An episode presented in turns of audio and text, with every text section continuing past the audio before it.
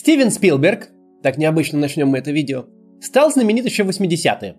Инопланетянин, назад в будущее, прекрасные культовые суперкассовые хиты. А потом он снял список Шиндлера, и вроде бы ничего до в его карьере как бы и не было. Сегодня такой день для Алексея Навального. Чайка был хорош. Он вам не Димон, еще намного лучше. Но эти 45 минут с собственным убийцей то, с чем он точно войдет в историю. Дворцы мы видели, яхты видели, связи с преступными группировками, детей генпрокурора видели. Подробные описания трусов жертвы в разговоре с жертвой не видели никогда. Детального признания, детального описания государственного покушения никогда не было в истории. История с отравлением Навального – это драматичный сериал, где для внешнего наблюдателя исчезает зона комфорта, какой-то привычный мир. Пусть мир не лучший, но в котором есть точки опоры. На первом уровне мы оказались еще с вынужденной посадкой рейса 2614 в аэропорту Омска. Потому что, да ладно, ну не может быть, ну не всерьез же. Первая мысль понятна.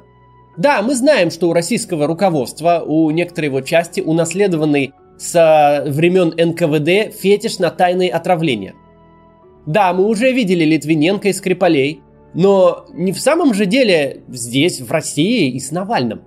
Поплохело, вряд ли, но шанс есть. Потом становится ясно, что Навальный в коме. Это покушение. Все Рафаэлки снимаются с повестки дня. Не впадают взрослые мужчины в расцвете сил и в прекрасной физической форме просто так в кому. Это не коленку расцарапать, случилось что-то ужасное. Но все еще даже тут мы держимся. Наша псевдонорма еще с нами – у нас же государство распределенного насилия. Мало ли какие группы от отдельных региональных руководителей до кремлевских поваров командуют частными спецслужбами, а когда и армиями. Чего им там в голову брякнет в припадке верноподданнического угара? Я помню, такие разговоры часто э, происходили в то время. Я много с кем общался, и у многих было мнение, что это кто-то вот, значит, сам.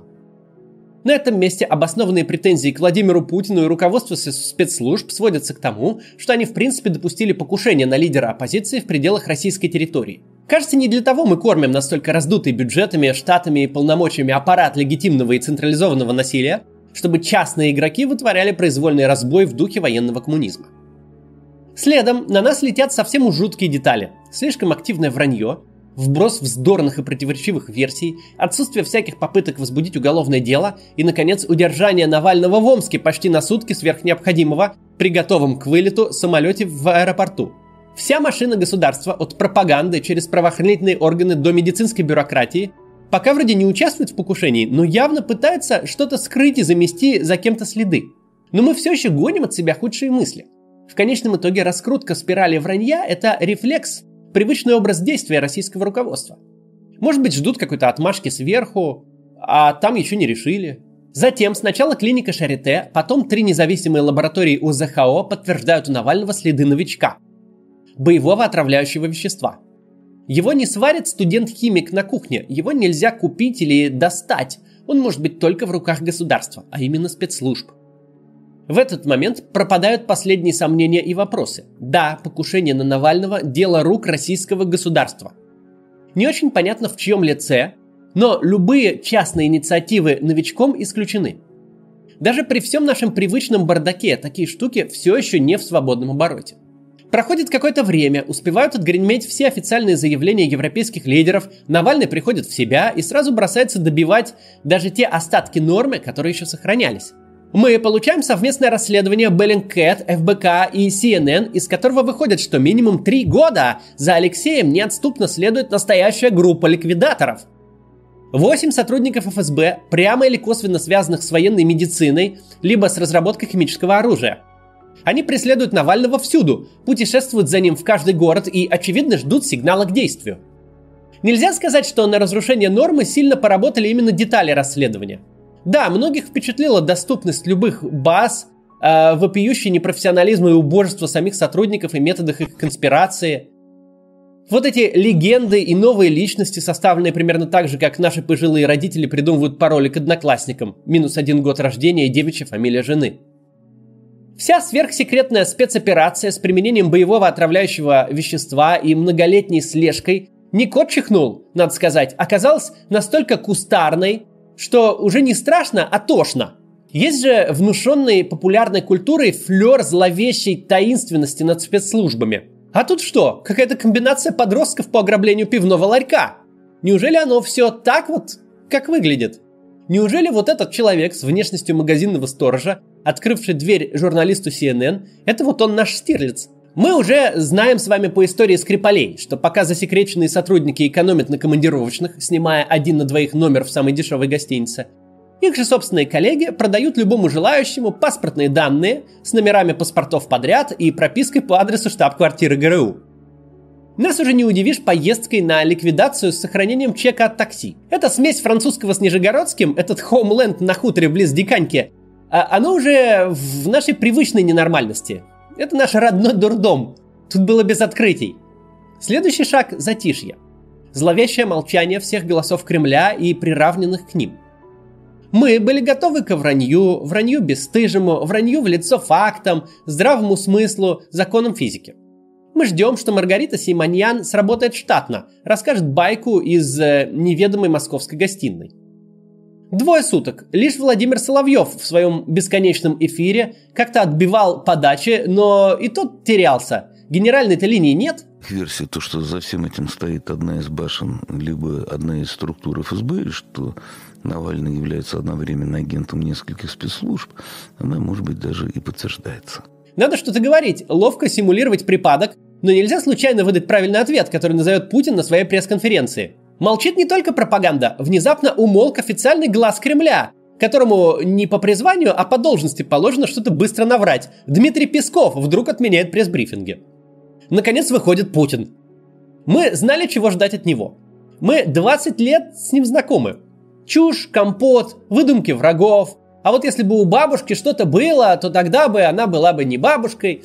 Чтобы сохранить хоть часть нашего мира, Владимиру Путину надо было просто выполнить простую задачу – отмахнуться от назойливого журналиста привычной казарменной шуткой. Но и он вышел из строя. Владимир Путин полностью верифицирует расследование. Он, очевидно не подозревая, что отдельно изумительно, что еще есть у Навального, говорит, да, следили, но не травили, потому что хотели бы отравить, ну, ну вы поняли. Но это совсем не значит, что его травить нужно. Кому он нужен? Понимаете? Если бы хотели, наверное, довели бы до конца. То есть, да, эти восемь сотрудников ФСБ, они реально сотрудники ФСБ. К настоящему сотруднику ФСБ пришел в гости настоящий сотрудник CNN, что подтверждает последняя инстанция, Путин. На пресс-конференции сидит и подтверждает. Но давайте признаемся, положа руку на сердце, даже после всего этого, даже после того, как мы узнали свое государство совсем уж неожиданной стороны, даже когда на смену старой ненормальности пришла какая-то новая, в которой мы все еще не сориентировались, следующий ход Навального предсказать было невозможно. Никто не мог ждать, что у него это есть. Что, что такое в принципе может быть вообще у кого-то. Что воскресший труп не только убежал, но и пообщался с собственным убийцей 45 минут под запись с делающим фейспалмы лучшим расследователем, журналистом-расследователем в мире, сидящим рядом. Понятно, почему Навальный отложил это напоследок. Он ждал той самой верификации.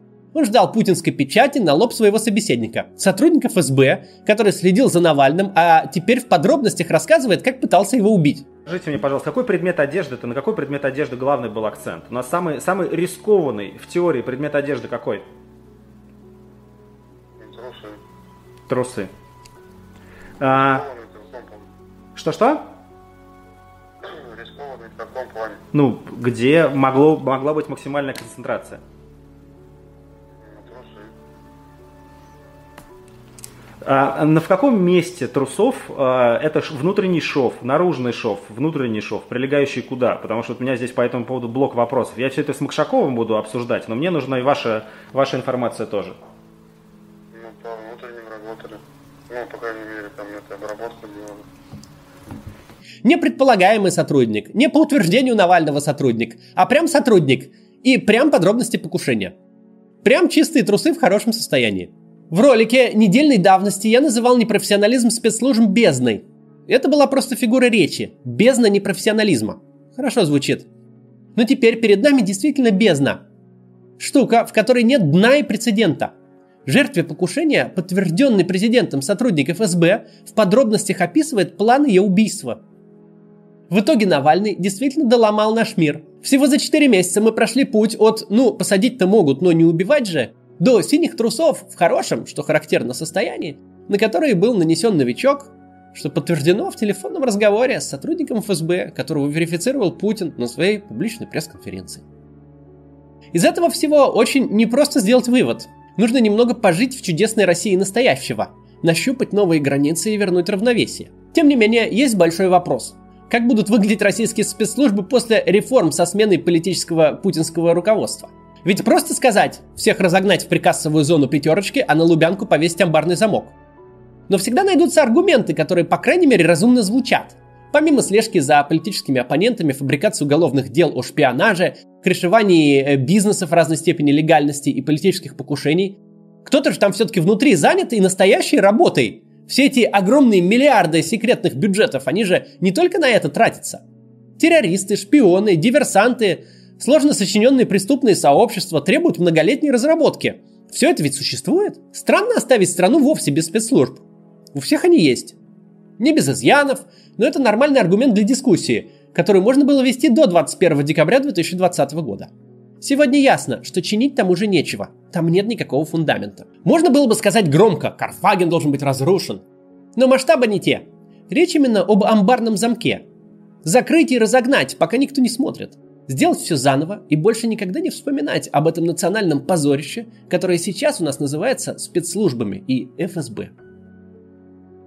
Вот такой ролик сегодня.